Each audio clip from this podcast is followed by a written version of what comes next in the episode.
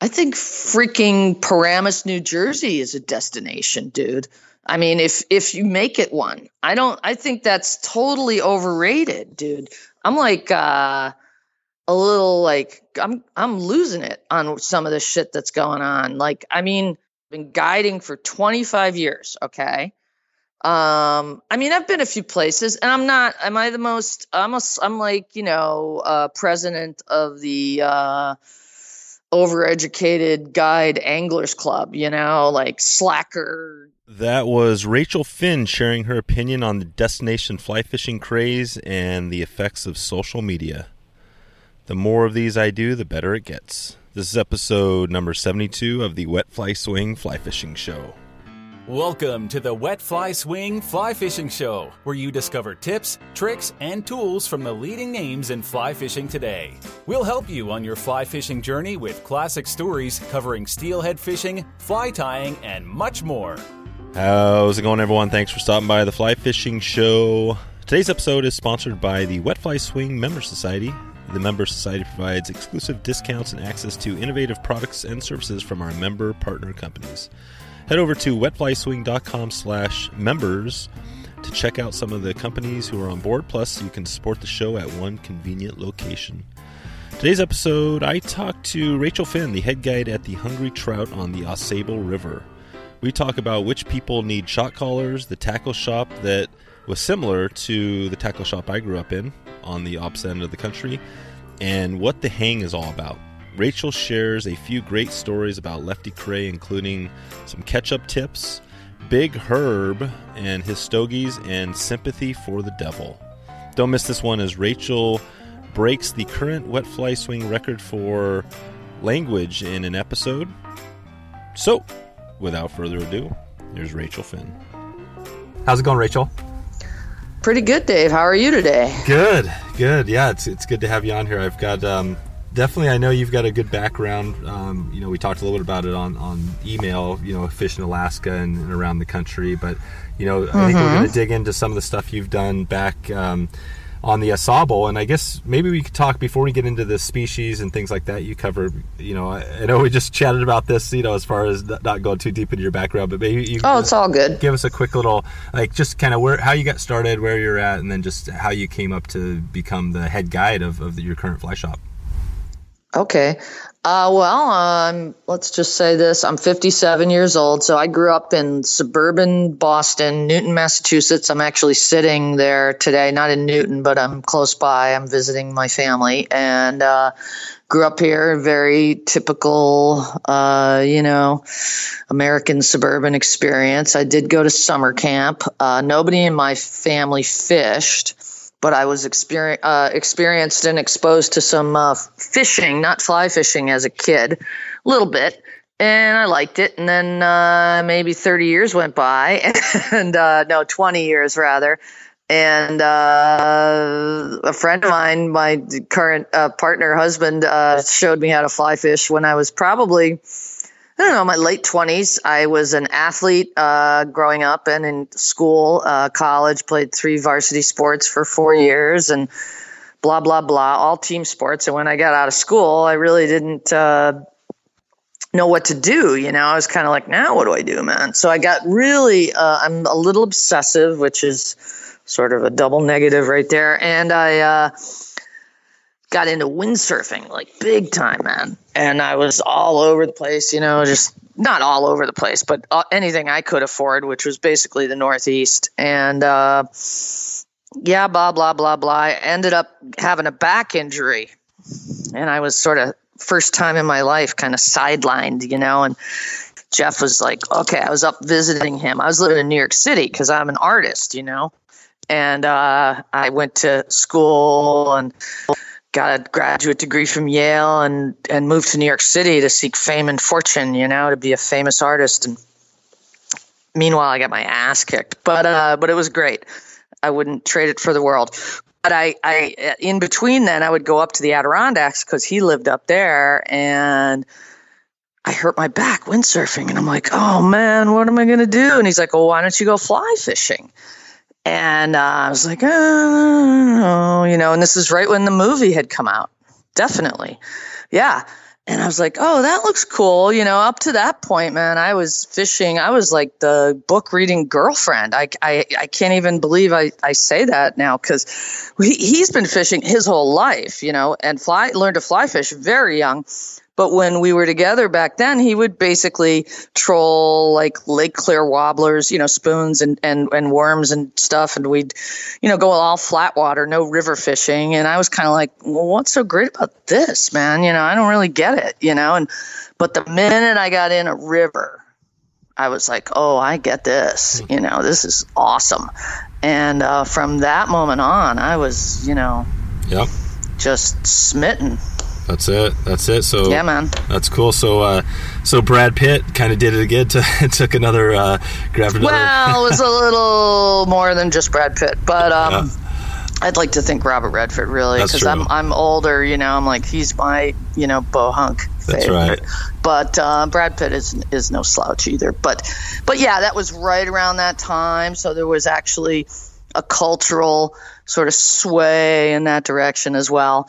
And then you know here I am in New York City trying to do the art thing, and I had you know tons of education no skills uh, that were marketable. You know, so I had all these funky jobs. You know, I was an artist assistant, or I, I was like painting fire escapes. I mean, I lived in this great loft building. You know, and then all of a sudden, I got a job at a fly shop in New York.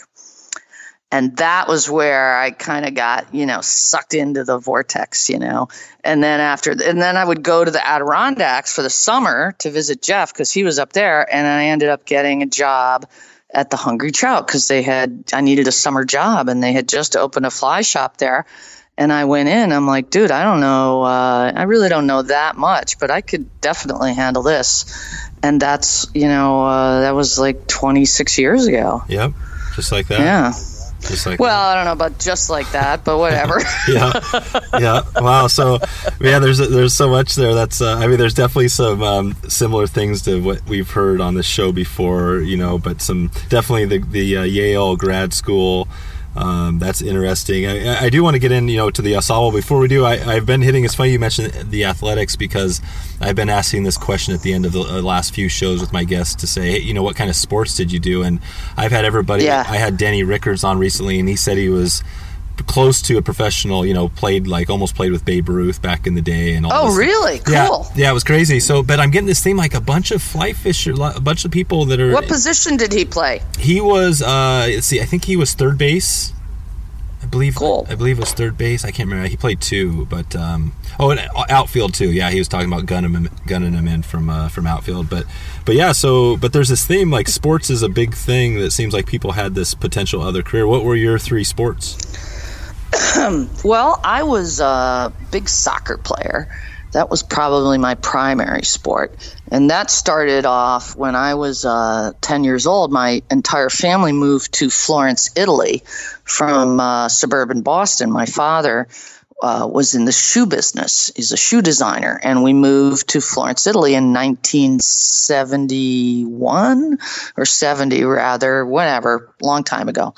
And I ended ended up at this amazing uh, school there that was uh, an American school in, in the city of Florence, and it was fantastic. It was in this incredible villa up on top of the hill. It was called Bello Sguardo, which means beautiful view, and it's now a luxury hotel actually, but it was like a 14th century villa with a beautiful tower and overlooking the city. I mean, like the money view, you know. And here we were, a bunch of, uh, you know, all kinds of people. It wasn't all Americans, but it was a really eclectic group of people in this school. It's very small, as you can imagine. I was like 120 kids from nursery to 12th grade. And uh, a lot of expats, a lot of business people, whatever. But, anyways, you know, I was a real tomboy jock kid and I played, and I'm also, you know, I'm 57, man. So, like, back then, there were no, uh, there wasn't any women's sports really other than school, you know, where you had just, there were no clubs. There were, you know, there was no, hardly any soccer. It was just starting. There was field hockey and softball and basketball. So I played that. And then I got to Italy and I started playing soccer because that's all they had, which was, you know, but it was awesome. So I got really hooked on it there and then came back. And then I, so that was my fall sport and I played goalie. And then I played basketball for a little while and that was kind of a weird fit for me, but ended up playing ice hockey. Uh, which was my dream because I was like totally uh, you know, man, street hockey. We played in Boston or in you know the suburbs, and I was we're talking like 1972 Bruins, man. I could like name, I could tell you like how much Bobby Orr weighed. You know, I was into it, but again, there were never any teams. You know, and I'd always be like, uh, I hung out with boys, and I would, I, I mean, I don't, I don't like to toot my own horn, but I was a pretty good athlete. I was always one of the better athletes out of the group and I just continued that way. And in the spring, I would play softball, but I was left-handed. I'm actually ambidextrous, but I batted and threw left-handed, and um, I always wanted to play like infield, and they would never let left. They don't let left-handers play mid infield, you know. So I was like, "What the fuck, man?" So, oh, I'm sorry, I didn't mean to. So, so I ended up in high school playing lacrosse and loved that. And so, and this is back uh, the wooden sticks you know, uh, days. And um, so, yeah, those. So then when I got to college, I went to Skidmore College. Um, I wanted to go to an under uh, a, a, liberal arts college because I'm, I was studying art. You know, instead of applying to art schools, I wanted to play. I wanted to play sports. You know, no art schools really have. I mean, they have intramural teams, but I wanted to play intercollegiate. So, ended up going to Skidmore, which was a good liberal arts school with an art program. So, played soccer, ice hockey, and lacrosse. Oh, okay. But I played goalie in soccer and ice hockey, and then I spent like a week doing the lacrosse goalie thing, and I was like, dude, that is a very hard ball. All right, man. Yeah. Like that's like work, and you don't have the padding that you have in ice hockey. Oh, I was wow. like, I'm out of here. Yeah. You know, so I ended up playing center in that, and that's a I love that sport, man. That's a great sport. No Did you ever play lacrosse? No. What is is lacrosse? It's what is it? Is it like a mix between soccer and ice hockey? Come on. you don't know what lacrosse is? Well, Where I, are you from, man? No, Where I are you from? Uh, Oregon. I, I, right. I, well, I do. I do. Right, I do. You know, you have that weird. You have that. It's like actually a game originated by, I believe, I'm not uh, clear on the tribes, but American Indians in Western New York area in the mm. Mohawk Valley. Uh, it's a sort of, uh, you know what alai is? No. Okay, it's a racket kind of stick. So imagine a stick oh, maybe three feet long, with the top of it looks like a br- uh, shaped like a mm, uh, almost a, a, cyclone shape. Okay, like a, a, a, triangle, but cute with a with a bag, like a like a like a a net that would catch a ball. So, so do you okay? get a, do you get to plow people over legally? Yeah, well, in women's, it was actually at that point um, pretty civil you know, and it still is. Men's lacrosse is very different. They were uh, you know, yeah. padding and gloves. Because you named you named uh, you you well you talked about three sports and two of them yeah. were, were, the sports that I played basketball and baseball or softball, but mm-hmm. the other three sports that you actually played are all pretty physical sports, right? I mean, you get you, yeah, man. I'm yeah, yeah, I'm a definitely physical person. Yeah, yeah. You, you, nailed it. So yeah, so going to something like fly fishing was kind of like I mean, literally that whole transition from it was very hard for me to transition from team sports, which really shaped me as an individual too, which I I think was actually a very good thing. Uh, as far as learning lots of your you know life lessons and whatnot a great way to grow up. And um, you know, I was I was lucky. I had a lot of good friends from that that I'm still friendly with.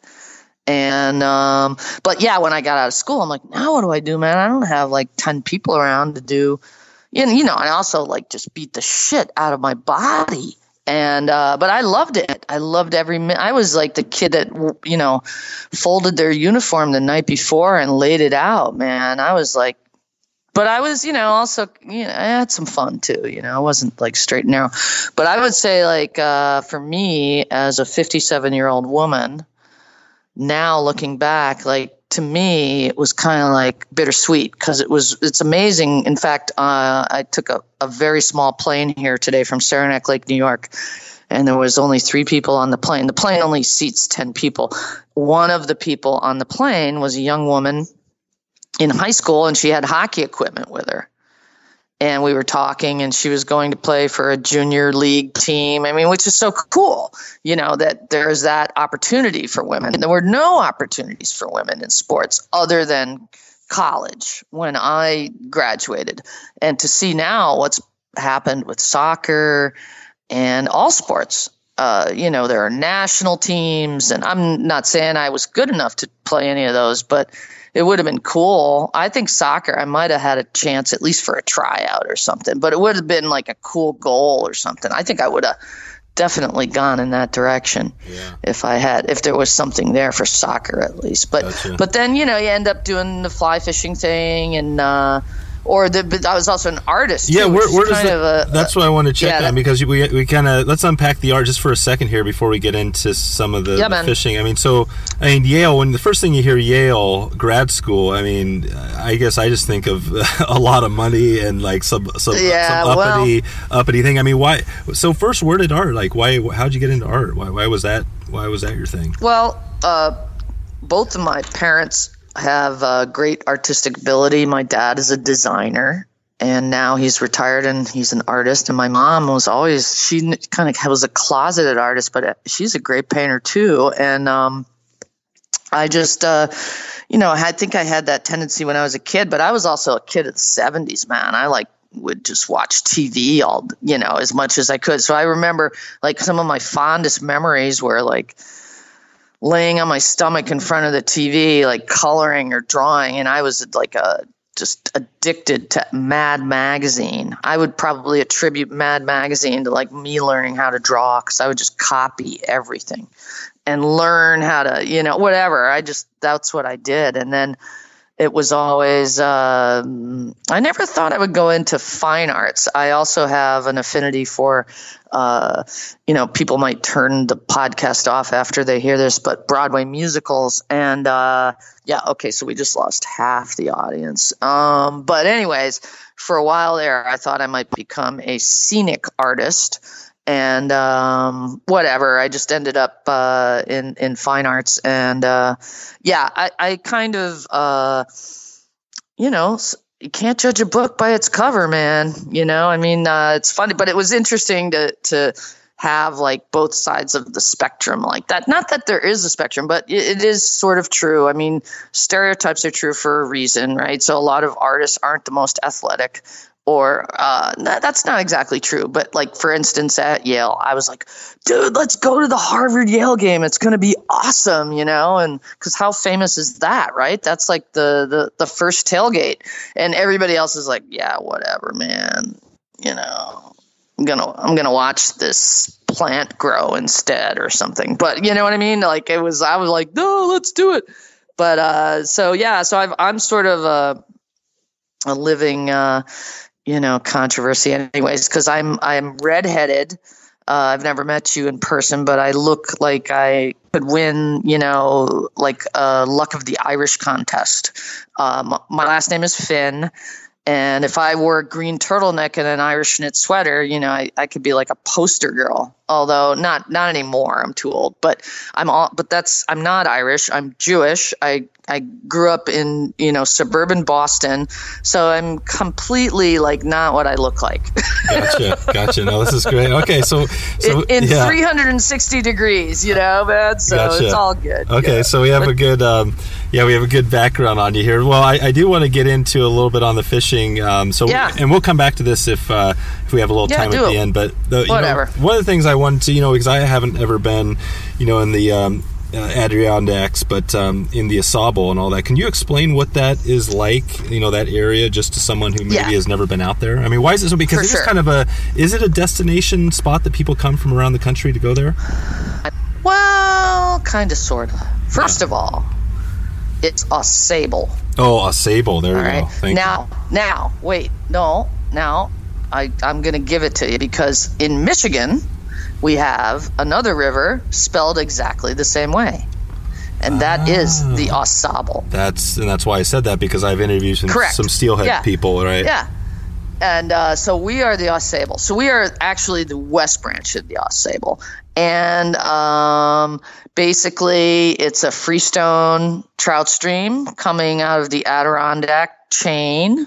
Um, it's a, uh, I would say, medium sized river, a sort of a typical freestone stream that you would find in the Northeast, whether it was Maine, New Hampshire, or Vermont. Uh, you it has a, a, a pretty uh, good vertical drop from start to finish. Uh, it runs north And what- into Lake Champlain. Oh, okay. And what is? What, can you explain freestone versus the other types of rivers you have there? What What is a freestone? Yeah, sure, man. Uh, well, a freestone river is just a uh, a river. Uh, generally, well, I'm no biologist, so uh, you know I don't want like any haters coming on me here, man. But it's a it's a it's a mountain stream that has no that is fed generally from tributaries and rainfall. In other words, there's no supplemental uh, water coming from anywhere. Like the next thing that I'm going to talk about, which is called a tailwater. A tailwater is a river that has a dam or multiple dams throughout its system that uh, designates how much and what kind of water goes under or over the top of that dam. So it's controlled flow generally, unless it's an old dam. Sometimes they just let those go, but uh, is a managed, more of a that's a better term for it in, in my mind's eye, is a managed water flow. So, and that has, you know, pluses and minuses to it, of course. But um, so the Au Sable is just, it's a beautiful mountain stream. Uh, what's interesting about the Au Sable is that it really is very psychotic in that it changes its character very quickly. Uh, it goes from pastoral, you know, f- slow, beautiful, not a seam, eh, you know, but moving, but, you know, slow flow to, you know, chaotic pocket water. I would say its uh, most uh, famous attribute would be the pocket water, which is some of the most beautiful pocket water. I haven't done that much fishing out west, but I bet you'll ever see anywhere. Are you a skier? Um, I'm kind of snowboarder a little bit, but Okay. yeah. Okay. Okay. So generally, when I take clients out, I say this I say that uh, Eastern fishing is like Eastern skiing, and Western fishing is like Western skiing. So you're out west and you're like, oh, it's another sunny day, and we just got 24 ah. inches of powder, and I'm gonna go out, and I don't even have to wear a hat because it's so nice out. Right. And then you're like, oh, I just floated the Green River and caught 35,000 20 inch trout. And it was like, I just learned like three days ago, but like, I think I could do better. Is it and not that like, easy? oh, Is it not that easy, Dude. Beck East? dude, come on, man. This is like, um, It's like uh, next level graduate school. are you a steelheader? Yeah. Okay, so it's like sort of a voluntary beatdown, okay? In other words, like, okay, so I just like walked my ass off and waded like some of the most unbelievably hard water for nine and a half hours, and I caught one eight inch brown. And it was awesome. There you go. Okay. Yeah. So, That's it. So, so with your with your clients, you have to be good with uh, their expectations. Then, if they're coming from Well, I mean, it's not always like that, but I mean, it, it's it's harder here. I'm not trying to t- make any excuses at all, but now I'm not saying the quality of the fish. Now on the Ausable, I would say the Ausable is a destination for many reasons.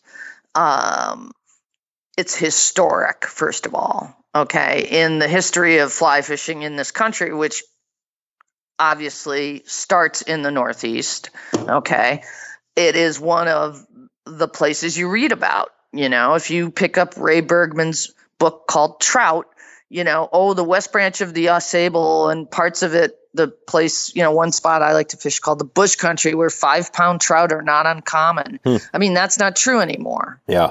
I would say that it's a real amazing, um,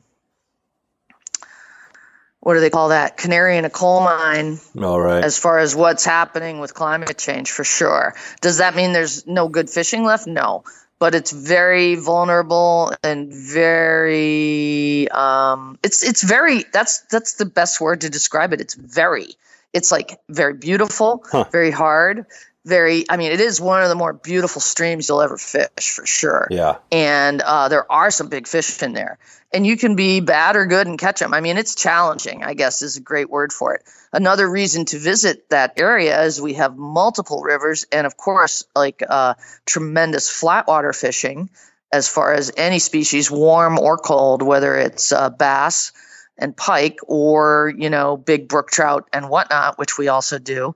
Uh, but the rivers and there's, you know, you, you got to work a little harder sometimes and, and find some stuff off the beaten path. And it will really surprise you. I mean, which is cool because you think you know something. You're like, ah, you know, I've been there, I've done that. And then all of a sudden, out of nowhere, out of a stream that's, you know, nine feet wide, you'll get a 20 inch wild brown, Hmm. you know, boom.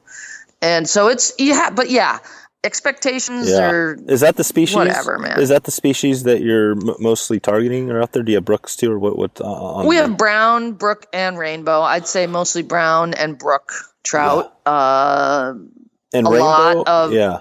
some rainbow, yeah. hmm Okay. And and uh, in the rainbow, I guess. Yeah. I mean, they're still being stocked out there. Yeah, yeah. We we have a lot of stocking in New York. Um, one of the things about the Ausable is uh, it's very susceptible to anchor ice and climate change as well. So we have the extremes on both sides. You know, it gets very, very iced up. Uh, I'm not sure if you know what anchor ice is, but it's very detrimental to trout population. And then, unfortunately, because we are uh, relied mostly on tributaries and rainfall, we get we, we are also uh, we can get some warm, some very warm low water too. In the last few years, I've seen it. So yeah, that leads me to talk about the climate change thing, and uh, you do, know, do you do you believe in climate change? no, it's it's it's Yeah. beyond being funny for me now, Yeah. man. I'm like, dude. Last year, I was very fortunate, and I got invited on a trip to New Brunswick in Canada to fish the Restigouche River. Okay, very well known salmon river for salmon at the end of July, which should be pretty good time. And I drove, I decided to drive up there. It's really not that far from me. It was like a nine hour drive or whatever to the north, of course.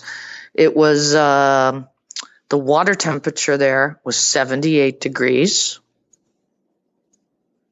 Yeah, that's that's pretty hot. There's not much. There's not too many salmonids that can. Oh, we didn't really didn't even fish actually. Uh, a little bit in the morning. Uh, actually, I did learn that the Atlantic salmon has the highest temperature tolerance All of right. any salmonid, which I did not know. Uh-huh. But still, it wasn't cool, man. I mean, it wasn't great. It was depressing as hell. It was 94 degrees temperature.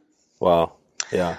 We were, we were basically swimming in the home pool, hanging out. I was at a beautiful place, a beautiful lodge with a great group of people, and that's where it really became. Well, it's always been, I think, all about the hang. You know, it's all about like the. It's not really about the fishing, and that's a time when you really find that out, man. Yeah. Like, and, and the hang the hang is kind of like the uh, the the Hawaiian hang or the just kind of chilling, drinking a beer, hanging out. Well, not always that. You know, it's it's a lot of things. I think um, it's sort of the whole process, really. I mean, it's it's from when, however you, it could be at like uh, some kind of clinic you went to where it started, you know, and you took casting lessons and you meet all these people, or it could be like your fly tying night you go to every week or it could be yeah a trip you take with a certain group or or like just standing in the water waiting, you know? I mean, it's not, I mean, yeah, catching fish, of course, you know? I mean, dude, but that's, I think it's about like the way, you know, you drove that golf cart off the off the road in San Pedro Belize or something, you know? I mean, whatever, you know, you're just it's the journey. And I think uh, you know, it's funny because uh I had to read the uh Complete Angler. Have you ever read it? Uh, I haven't read the whole thing cover to cover, but well, why yeah. would you really? You Yeah. know, un- unless somebody is going to give you an award called the Izaak Walton Award, and you're kind of like, I guess I better read that book, right? right. So, uh, so I read it, and it's actually that's what uh, Walton was like all about the hang, man. It's actually about a trout bum. It's actually trout bum 1753. There you go. I mean, I'm not kidding. That's- and that's- um, that's pretty You know, you, it's sort of, uh, but it's a thread. You know, it's it's like still.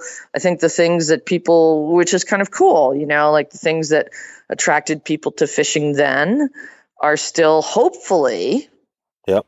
Some of the things, hopefully underlined 17,000 times, that attract people to fishing now, other than, you know, this is what I did seven minutes ago on my phone, you Yeah. know, type of thing, yeah. you know. That's so right. now I just open up a whole nother can of shit for you. Oh yeah, no, I know we could. Uh, this is good. I think we're on the right track though, because every time you bring up a new topic, it's something I wanted to ask you. So I think There you go. Good.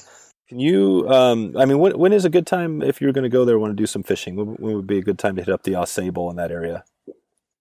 Well, I would say at the Hungry Trout, our season, we open about the first week of May, second week of May, and we'll fish all the way. I mean, technically, the New York trout season ends on October 15th, but it does continue in catch and release waters uh, all season, and you cannot fish all year round No. up there. But we can sneak in some fishing, you know, late October, early November, depending on what you want to do. We also have. Uh, uh, great, uh, you know, flat water fishing for multiple species, uh, salmonids and also warm water. So uh, we have a full service facility. Hungry Trout, I mean, they are the reason that I've uh, amounted to anything really. I just kind of wandered in there one day and saw this fly shop and a little motel and they hired me and I've worked there for over 25 years and they have just been the best. It's a family run business, uh, currently run by the second generation that I've encountered Evan and Caitlin Botcher and Jerry Botcher, who uh, sort of the legacy of the place, have been tremendous uh, people. They're basically family to me, and they really put on a great experience. We have uh, two restaurants on the property as well as a fly shop, and it's Hmm. It's everything, you know. That's cool. Yeah, sounds. Yeah, it's great. It's Yeah. great. And you know, I mean, would I go? It's not like the Seychelles Islands, man. Like, oh, before I die. I, well, I mean, maybe it is. I don't know what your expectations are, man. And that's really a, a, a fucked up thing too. You know, as far as what people expect. And I mean, you know, it, it's a really cool experience, is what it is. It's a really cool angling experience, no matter what you do here hmm and because it's a very different geography for most people. The Adirondacks, I mean, a lot of people envision or have trouble uh, envisioning any kind of uh, vast, uh, wild area when somebody says New York. You're like, because that's what do you think of? You think of like fucking New Year's Eve in Times Square That's when you right. say New York, you know? And I'm saying, hey, go visit New York City. It's awesome, man. I lived there for eight years. It was Mhm. great. But uh, you know, this this area, the Adirondacks, or actually I'm sitting in Boston, but Adirondacks are amazing. Hmm. And as are the Catskills as well. And uh, I would say uh, you know, are there destinations in the East? For sure. If you want the sort of, uh, when we say destination, like, am I going to catch a big fucking fish, man? You know, you, you want to go to the Delaware River, which is incredible. And oh, yeah, any chance I get, I go fish there. What- And I have a lot of, what, sorry? Oh, I was just Yep. going to say you the destination. What I mean, what would be your uh, your definition of a destination? Because I know you've been to Alaska and some other, you know, that definitely are. I mean, what what is a destination spot? I mean, what what counts as? And if you think about North America, I guess specifically. I think freaking Paramus, New Jersey is a destination, dude. Yeah. I mean, if if you make it one, I don't. I think that's totally overrated, dude. Yeah. I'm like uh, a little like I'm I'm losing it on some of the shit that's going on. Yep. Like, I mean, guiding for 25 years. Okay. Um, I mean, I've been a few places, and I'm not. Am I the most? I'm a. I'm like you know, uh, president of the. Uh, overeducated guide anglers club you Yeah, know like yeah. slacker you know it's amazing i whatever Mm-hmm. uh, whatever i haven't you know i'm not the most i'm motivated for sure that's not what i'm saying i'm not a great marketer whatever but i haven't been to the seychelles islands yet Yeah. and i'm like i know people that have been fishing for like four years that have been go- going to the Oh, yeah. i mean great i think that's great i'm not saying that's not good but i'm just saying like d- you, you- that's you're sort of missing no that you're not missing it because that's an i'm sure it's No. amazing to go there but i mean there, you, there's amazing out your back door Today, the, the episode that just published is is an interview I did with uh, uh, Yaku Lucas, who and we talked about the Seychelles. Jeff Currier, who's caught 400 species on the fly. I've got Oliver White. So I mean, but the point is, is that I was never into going to those places in my life. I mean, part of it was that you know I didn't have the funding to to spend whatever it takes to get over to you know uh, Africa or something like that. But but Right. I, I was just never into it. I love steelhead fishing. I love just kind of hanging, like we're talking about, hanging with the guys, doing the, the, the trips locally and you know around. But the funny thing is, is now I kind of do have that bug, and and I kind of do have a goal that I want to get out and travel a little more. So and and that doesn't mean it's right for everybody. It's just that I think everybody goes through their own thing. Well, whatever. I think it's all about. Uh, I mean, the, the intention is always good for sure, and I think there's a lot of uh, pressure on people from medias of different types, you know, to do this stuff, and I think that's awesome, you know, for the guys selling it for sure, you know. I mean, but and also the people doing it. I'm not saying it's bad, dude. I'd, I'd give my left breast to go to the I know whatever, whatever. I don't even I don't even know where these fucking places are, Farquhar, and but I know them, you know, because I I look at my Instagram and I I like, oh my god, look at the color of that water, that's Mhm. unbelievable, you know. Yeah. I mean, that's incredible, Yeah. and I think it's all good. It's I'm not saying bad to anything. I'm just saying that like uh the you know whatever uh It's good. It's good Schitt's at Creek too. behind your house can be unbelievable. You know, it's all about like your where your heart is. You know, Yeah. and I just think like, uh, you know, part of me, I hate to say this, I really hate to say this, but it's so. It, I really feel it's it's relevant. Is that uh, I'm sort of glad that when I, you know, sort of developed as a, a human being and as somebody in the fly fishing industry that some of the technologies that we have did not exist because they, they, they're- they just make for such a warped existence of how much i mean it's great how much You- you mean like information we see Social media. yeah i'm talking yeah that's what i'm talking about like Yeah. dude like uh, first of all i'm not good looking enough to make it on social media now that's another thing but uh second of all like i mean you were just kind of like uh not that you were alone at all but you i mean uh, you made relationships but it was a little harder i mean i i love some of the benefits of social media as well it's Yeah. incredible but it's also you know i think it's a very sharp edge It's on very- both sides of that bad. sword have you, for have sure you seen the uh, Have you seen the new thing they have? It's like a a back brace that you put on that helps uh, take care of your your issue you have because you look at your phone with your head down. They have these. New, Oh, it's well, you know, I have four of those because I have four dogs and they're called shock collars. there you go. That's awesome. That's exactly what we need. I mean, if you're bumping, I heard something Dude, about New no, York City. Here's You- my you- idea for a million dollar invention. I used to be a ski instructor, right? Yeah, And I'm actually a telemark skier, but I, I instructed beginners and whatever intermediates in alpine as well at Whiteface Mountain where I live, which is incredible. And uh, you know, one of the things about skiing is people like to lean back because you're in this really stiff boot and you couldn't be anywhere further from the truth. You know, you need to really be forward, but not bent. You know, basically, you have to have your shins touching uh, the tongue of that ski boot. And that's how you have contact to Mm. control over the skis and your Yeah. center of mass, blah blah blah blah blah. But I was like, dude, I'm gonna make like a thing that goes on the back of the ski boot. So whenever your the back of your calf touches it, it goes, you know, like you feel a little like what you're talking about. You know, same idea. You, they have one for slouching. Yeah, that's a great idea. You should. You you know, then I could have avoided one of the 17 surgeries that I've had. Yeah. But uh, I'm not Yeah. 17. I'm kidding. I'm kidding.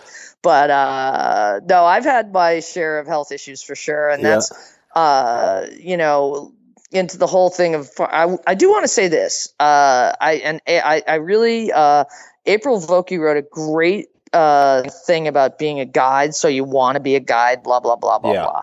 And I think she really covered a lot of very relevant issues on that. Yeah. I would like to add to that that being a guide, I mean, because now it looks so sexy and everything on on Instagram and to but it's it's like, dude, you you better figure it out. Like, what are you gonna I don't know, what are you gonna do in the winter? You know?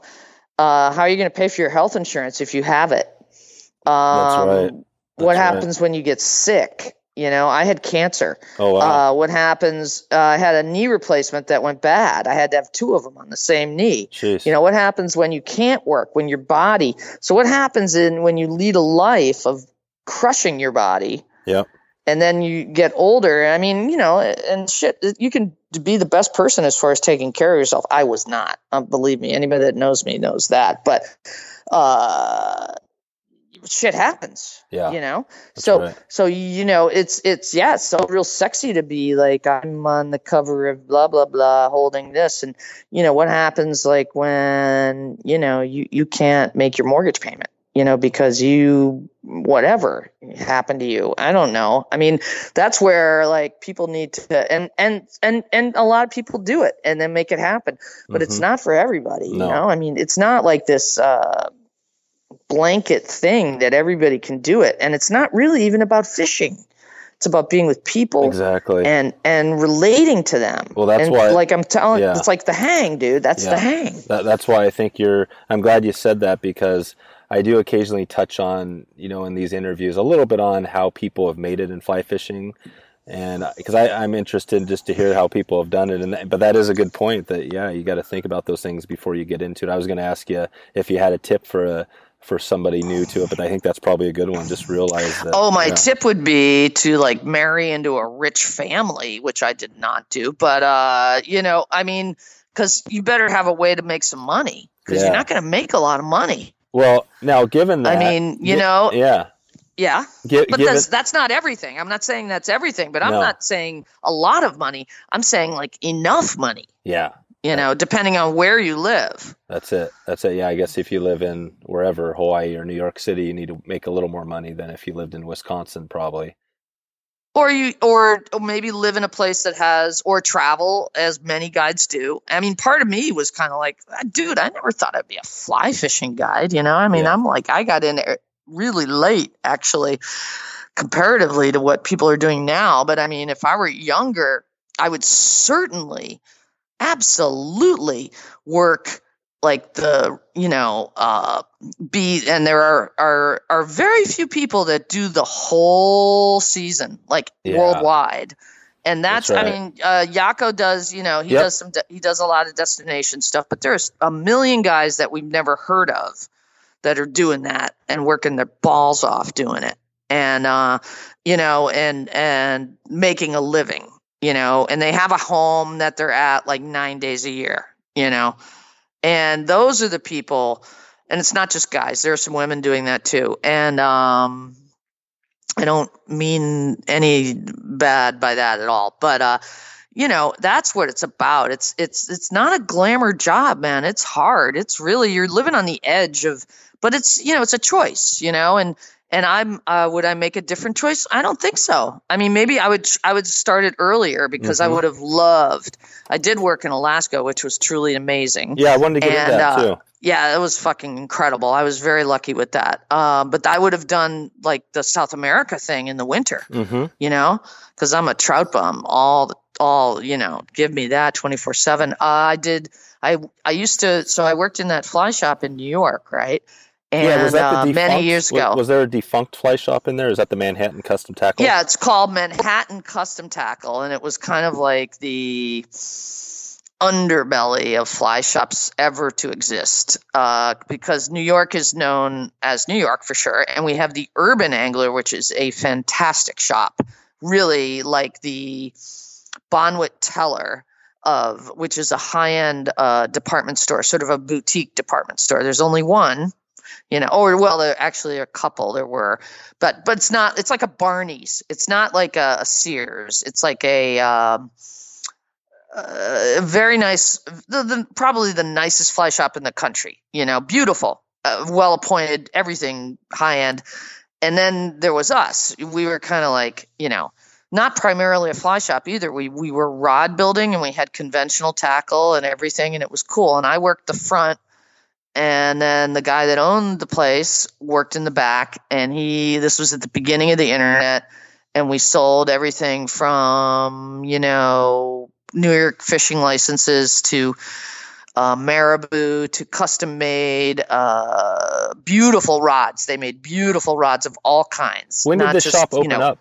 When did what? You know? um, the guy that started the shop was he's a great guy. His name is Phil Koenig. And when he started the shop, he started it in fucking Chinatown in a loft. Do, do you know what year it was? Uh, it had to be Just guesstimate. um guesstimate would be maybe early 80s. Well, my dad had a fly shop, and but before it was a fly shop, it was it was called Stewart Custom Tackle, and it, it, Uh-huh. you're, you're describing exactly what it was. Was a he had he had a lot of fly fishing, but he had a lot of tackle. Rod building was big, and it was just a custom service. But it sounds very similar. Where was that? in in Oregon, out outside of Portland. Uh huh. Um, yeah, then this guy was he's he was an amazing rod builder, unbelievable, you know. And uh, he would grow a couple of his fingernails extra long, Sweet. um, like his uh, pinky and the other whatever I don't know ring finger, I guess. And he could like lift up threads with those nails awesome.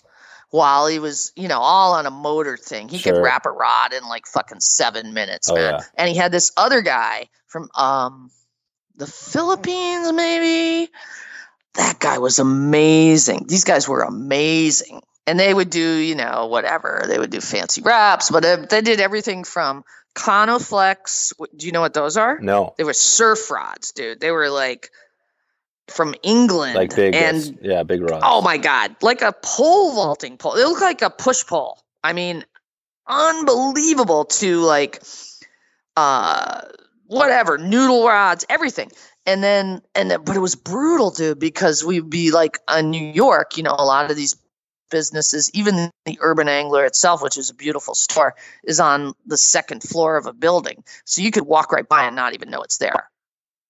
Okay, you have to know it's there to go there. So, which I mean, think about it. If you're a retail store, how hard that is, right? right. And so we were the same way. So, like literally, some days, you know, I would, uh, you know, z out the register. We made like forty two dollars and seven cents. You know. And the rent was like two grand. You know, this was a long. Okay, so then the next day, like some guy would and it was on the second floor so we and this you know was a really like the logo was imagine the red circle like the no pebble mine okay you know the no pebble mine the red circle with the slash right Yep. so that was there and then there was a bait hook under the slash okay?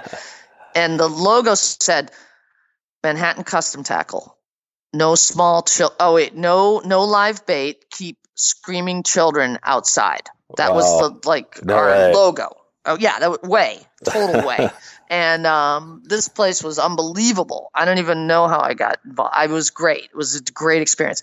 So then the next day after i sold like $43.07 worth of beads or marabou or shit some dude would get off the plane from copenhagen and come in and order $25,000 worth of custom made Spey. We were making Spey rods and we were uh, the first East Coast dealer for, do you remember? I don't know how old you are, but there were these unbelievable reels from Jack Charlton, mm-hmm. which were called Charlton reels. Mhm. And uh, and he also at towards the end he's uh, been he's passed, Yeah, but he made the right. Mako as well, uh, which was the how they still exist. But if anyways, so we had some amazing stuff, but literally that's how it went. It went from barely a pulse to you know boom you know and it was crazy in there man and it was it was just so cool i was exposed to a lot of really uh, interesting people Uh-huh. and i learned a lot and then i bailed from new york and moved to the adirondacks Well, full time What do you think was the biggest thing that you learned from working there?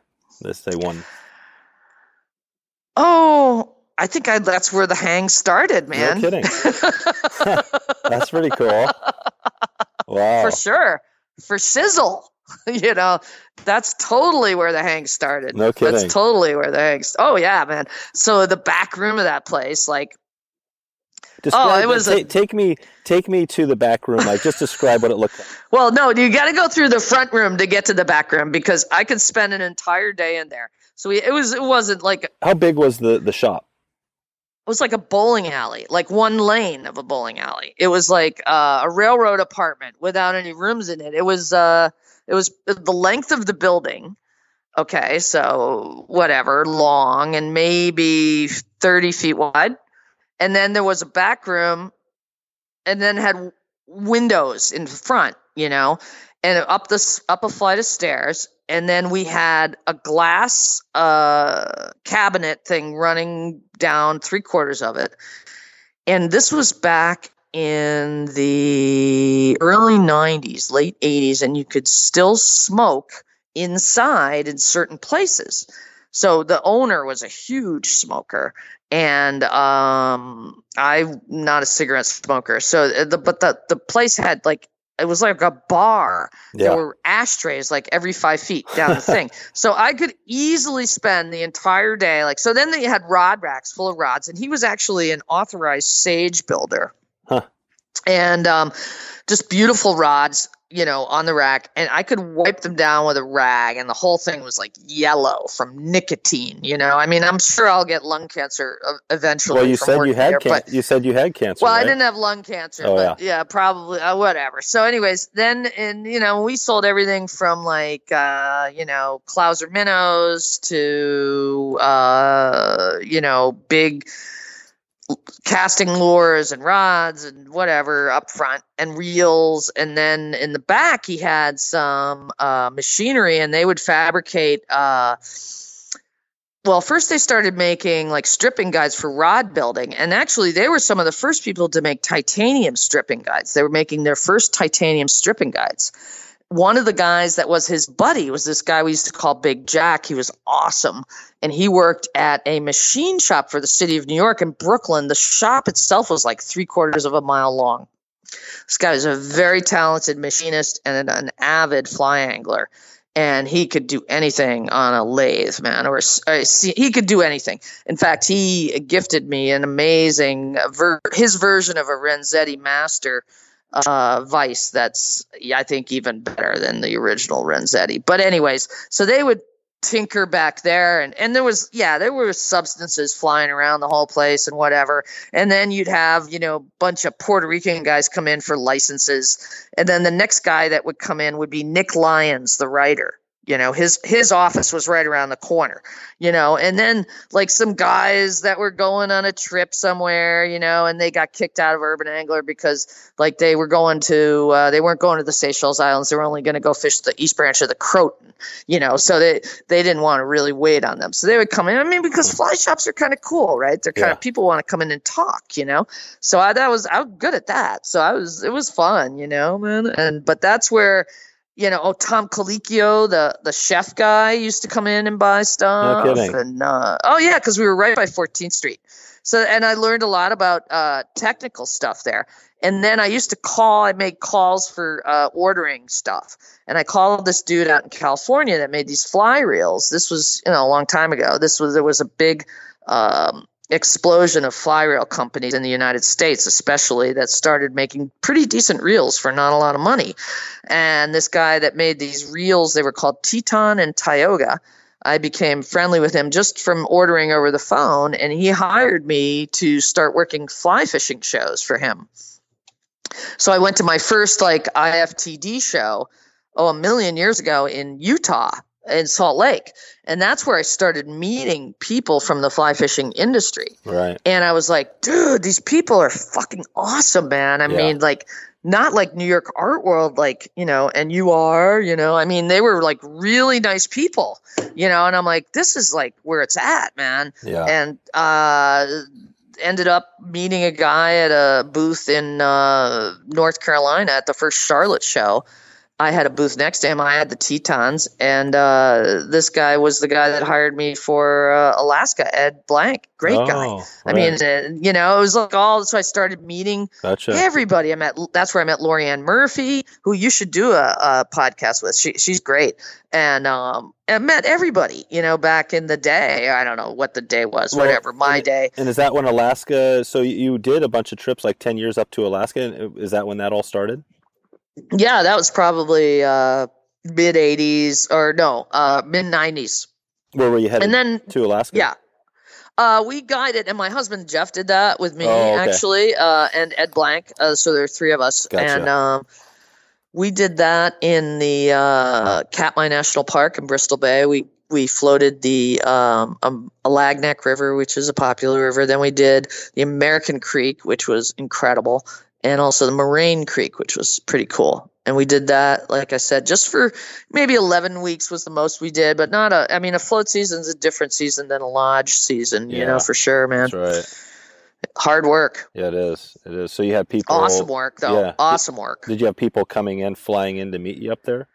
Oh, yeah, yeah, yeah. We'd Yeah. meet in King Salmon Yeah. and, uh, you know, do the trip out of there. And actually, I'm headed back there in the fall. I'm very excited to, uh, you know, uh, it was funny because we used King Salmon as just a, a, a jump off point. You know, uh, we would take our float plane. Uh, that's where you'd fly from Anchorage, and then uh, fly float plane from there to wherever we were floating.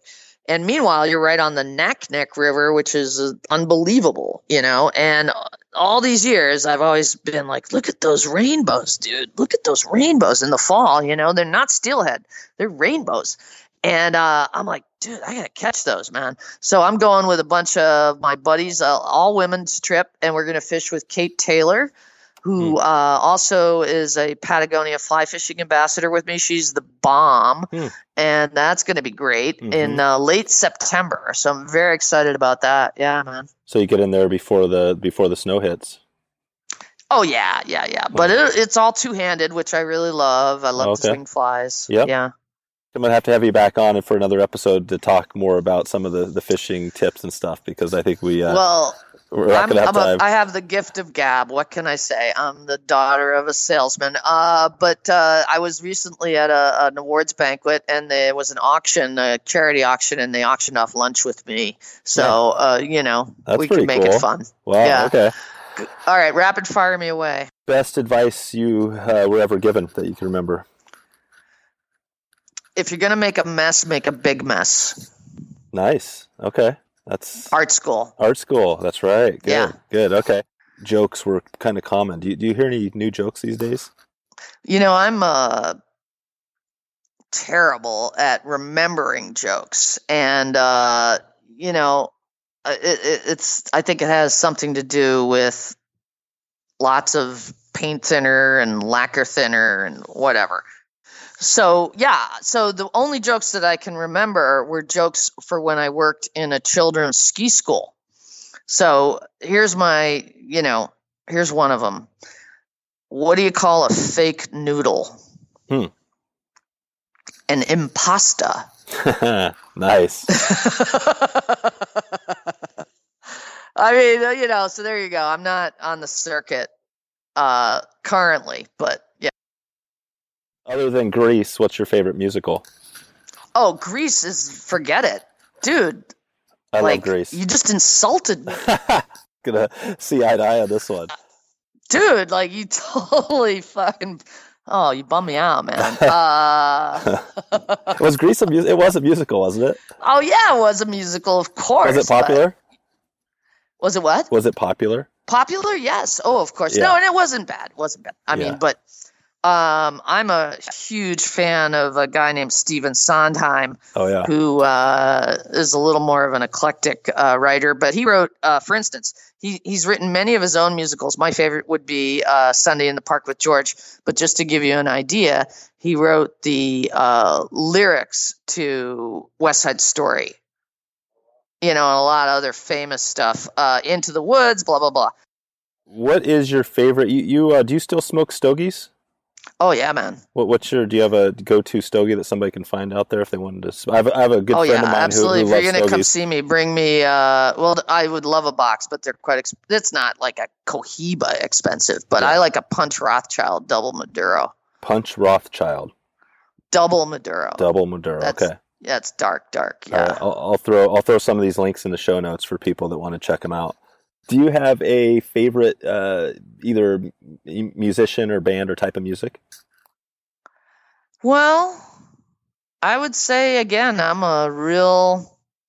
Well, as far I like all kinds of music. Like my playlist would freak people out because I could go from Broadway, and currently I'm obsessed with. Uh, of course, I went through the Hamilton phase. Uh, I haven't seen it yet. I apply for the online lottery almost on a daily basis, but uh, I'm I'm a big fan of. Uh, well, who who couldn't love George Gershwin? Hmm. I mean, come on, man. He's like the Babe Ruth of American music. Okay. Uh, Stephen Sondheim again, I will revert to. But then again, I could listen to uh, the old Who with which my brother who's just down underneath me right now. With, I'm talking Keith Moon, man. Like that kind of stuff. I love like the rock from yeah. from then, you know, and the old Stones like the and everything. I'm not much of a metal person, you know, never have been, but I can live with pretty much anything. What is the old Stones? what, what Uh, would be a song from the old Stones versus the new? You mean like the '60s, '70s Stones? Yeah, Yeah. yeah, and you know, um, goats head soup. You know, I mean, get Sympathy- your yayas out. Sympathy for the Devil. What, what was that one? Oh yeah, yeah, that, yep, for sure. Back then, you know, just the sort of the beginning of what we, uh, I guess, call the classic rock. But uh, I mean, I'm, I'm pretty much, you know, I'm, I love some of the country. I mean, I listen to Sirius XM. I listen to, of course, the Broadway channel, which to me is like, you know, there were certain things that I would never thought I would see in my lifetime that I've already, you know, seen. Like, for instance, would 90,000 people ever go watch women play soccer? Back when I played soccer in college, I'd be like, no fucking way, man. Right. Ever. No. That happened. We had a black president already. That's amazing. You know, I, I have a, a radio channel where I can listen to Broadway show tunes 24 hours a day. I mean, Huh. like, it's actually happening. Yep. I'm kidding. No, it's, I'm actually that's it's it's I'm that that's how deep I'm in, man. But um, I also like uh, you know, I like the uh, some of the country stations. I like Outlaw Country, you know, which is so I could listen to like you know Sinatra. I could listen to the Violent Femmes. I mean, it's all Yeah. good. It's all good. Yeah, I'm, I'm with you. Okay. What's your favorite? What's your favorite band? Uh, my favorite band is well, I mean, yeah, like you, Johnny Cash, uh, Willie Merle. Mhm. I, I love all the old school guys. I do, yeah, classic rock. I mean, I was definitely in a Pink Floyd phase. A great, I love, Uh-huh. I love the Grateful Dead. Um, yeah, I like the Grateful Dead. Yeah, Grateful Dead. Uh, But I'm not like a deadhead. No. Like, oh man, in this one, either. Jerry was wearing like a purple shirt, you No. know, and I'm like, whatever, No, you know. no, I, I, I Yeah. love, the, I love the Dead story because the Dead is is cool because I think they only had one number one hit their entire you know history or something like that. It was crazy. Really? Yeah, but the, but the cool thing is is that they created this your hang right. They created this hang that that Yeah, man, uh, exactly. and that's why Yeah, the Grateful Dead was the hang. powerful, totally, and that's why they were so powerful. Is that they they said screw mainstream media and number one hits. They just wanted to hang out and, and have fun. Your top two flies, uh, if you had to pick two for trout. I would say girdle bug, size eight, probably coffee and black Uh huh. With brown legs, sort of var- variegated legs. Uh, and then for a dry, depends on where I was fishing.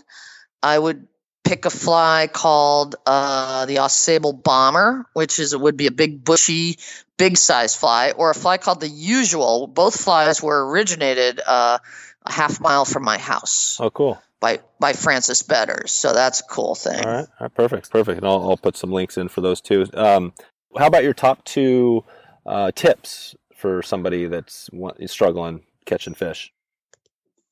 Uh, I would say, first of all, hire a guide. Yeah. Because uh, I do when I go fishing in a place that I've never been. And second of all, like, just sort of go down. Mm, I mean, it's a process of elimination, really, mm-hmm. right? If you think about it, like, okay, so I'm fishing small flies. I'm not catching anything.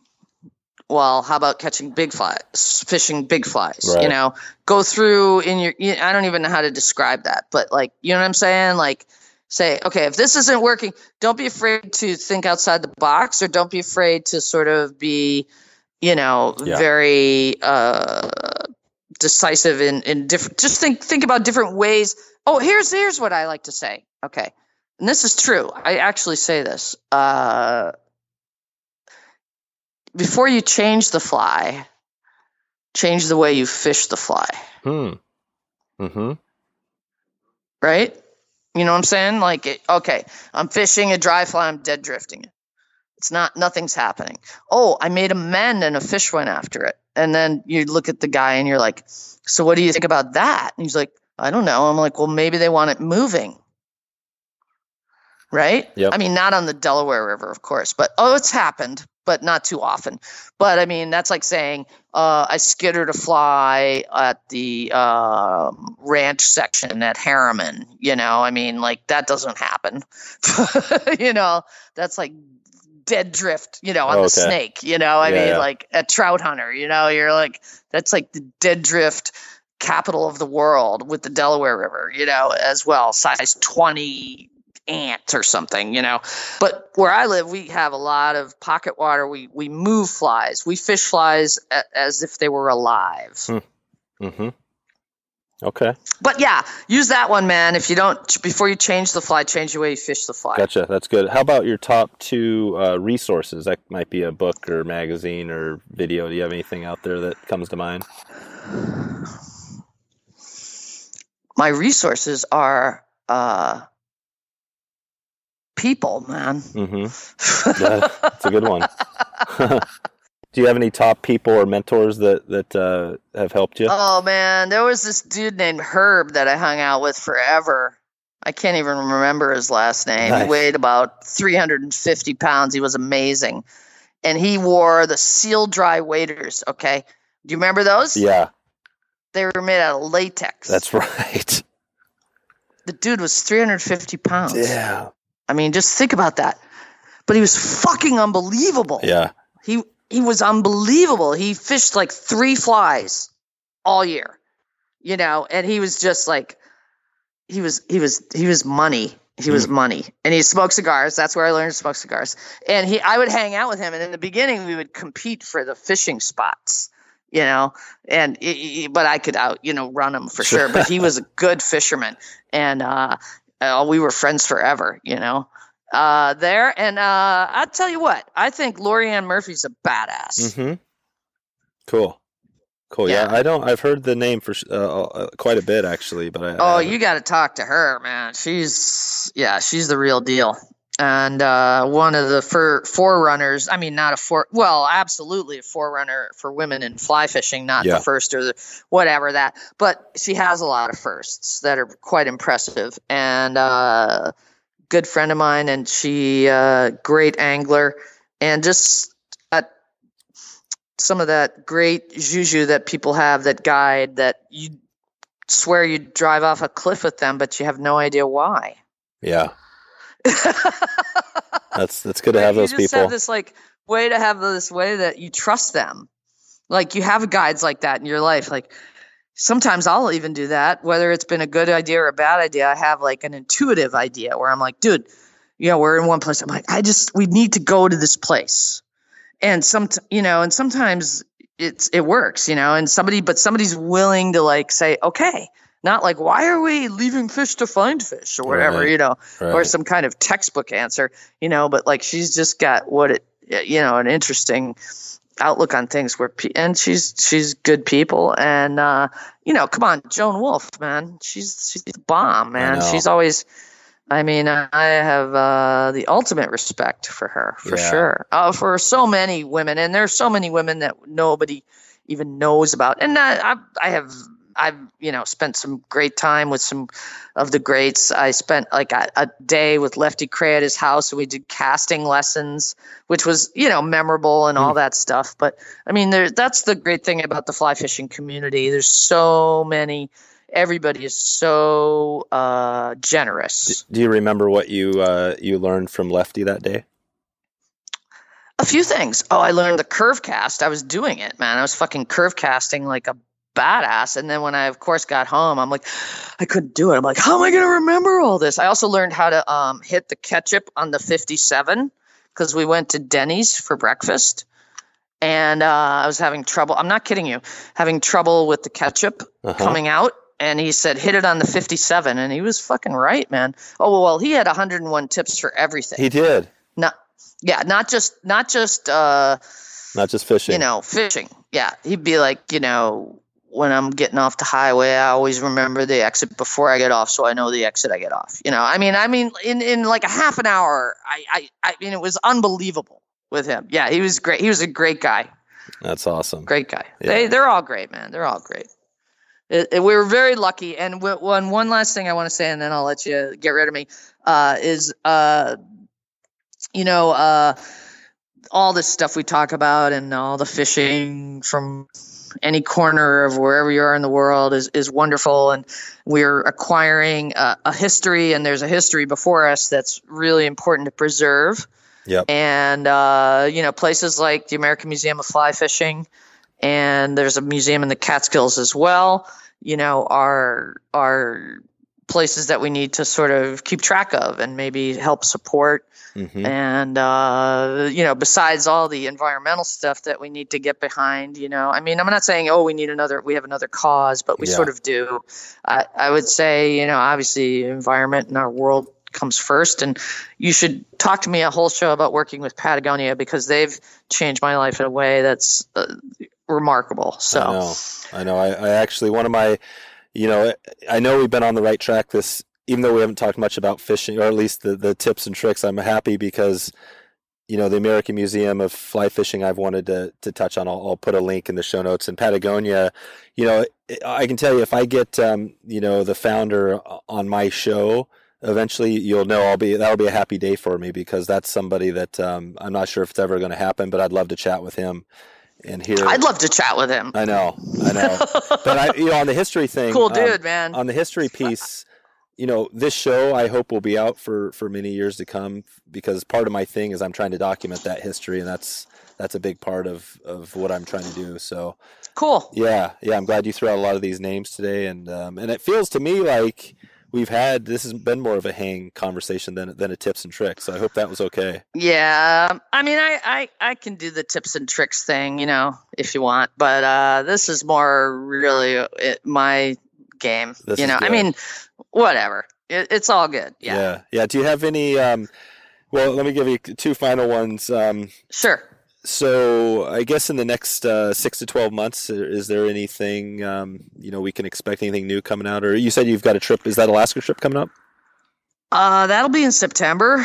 Um, headed to Belize in two weeks just for a fun trip, uh, my own trip uh, with Jeff and a couple of buddies, and we're gonna visit Lori-Ann. She lives down there and Oh, guides sweet. down there. And uh, we're gonna do mostly DIY fishing, which is really fun. And that's something I had not done a lot of in destinations like that. And it's pretty cool. I mean, it's a whole different deal, you know, but it's really fun. I mean, You, you hit on D- you, you, you hit Yeah. on the, the the nail on the head again because you know I mentioned the destination, but th- this season, season three that we're in, I'm trying to where I can connect the DIY with destination is the ultimate goal because I'm trying to Yeah. I'm trying to provide opportunities for people that don't have the five or ten thousand dollars to do the trip. Maybe they can do some of these cool places. So I'm definitely gonna have to circle back with you on maybe the Belize down the line. Oh, Belize for sure, and also the Hungry Trout, man. You can DIY up there if you. Let's say you live in New York City. You know, I mean, and you're five hours away. You could do a weekend for two. I don't even know what it's gonna. It's it's totally doable. We do packages with uh, meals included and guiding included, and you Yeah. know it's very reasonable. Perfect. And uh, you don't need ten thousand dollars. I think you know two people could probably do it for thousand dollars for a Yeah. weekend. You know, uh, with two days of. I I don't even know. I'm not a money person, but uh, you, you know, very doable. And Yeah. and and you could even do one day with a guide and then do your own DIY fishing. Very easy to do on the us. I mean, it's always better to have a guide for sure, but yeah. you could easily, you know, have like 27 years of fishing, you know, that you'll never see in a weekend. But to get the lay of the land, I always say get a guide at least for a half day and tell them what you're doing too. Tell them you're trying to get the lay of the land. Okay. And man. uh, and so, what's your plan for the next uh, you know 10, 20 years? You do you uh, do you have uh, a game plan, or are you just kind of going with it? Well, you know, I kind of go with it. Uh, yeah.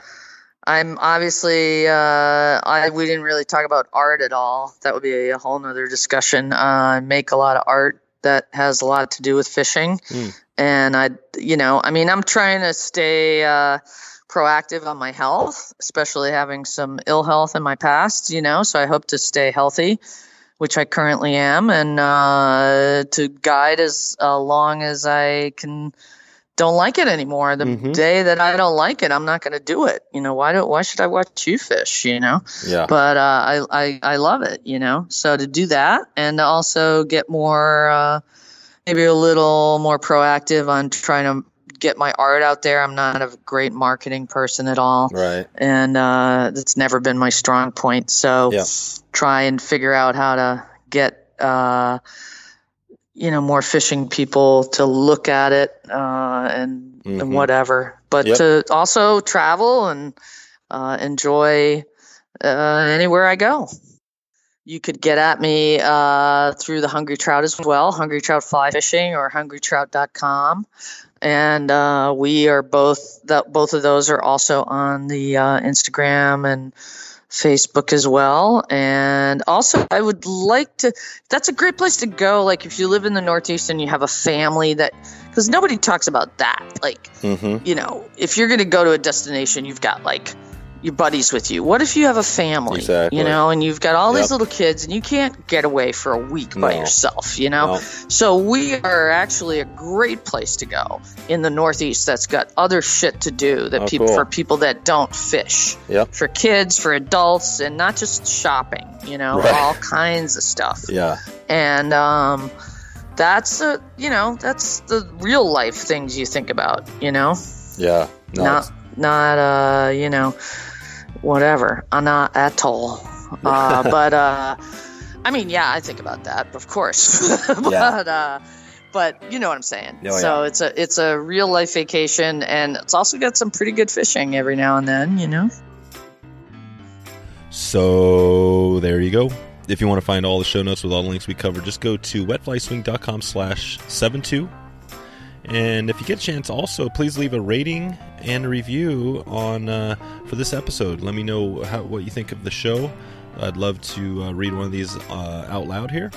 Head over to wetflyswing.com slash members uh, to find out how to support the show and our member companies. Thanks again for stopping by to check out the show today. I'm looking forward to catching up with you soon and hope to maybe see you on the river or online. Thanks for listening to the Wet Fly Swing Fly Fishing Show.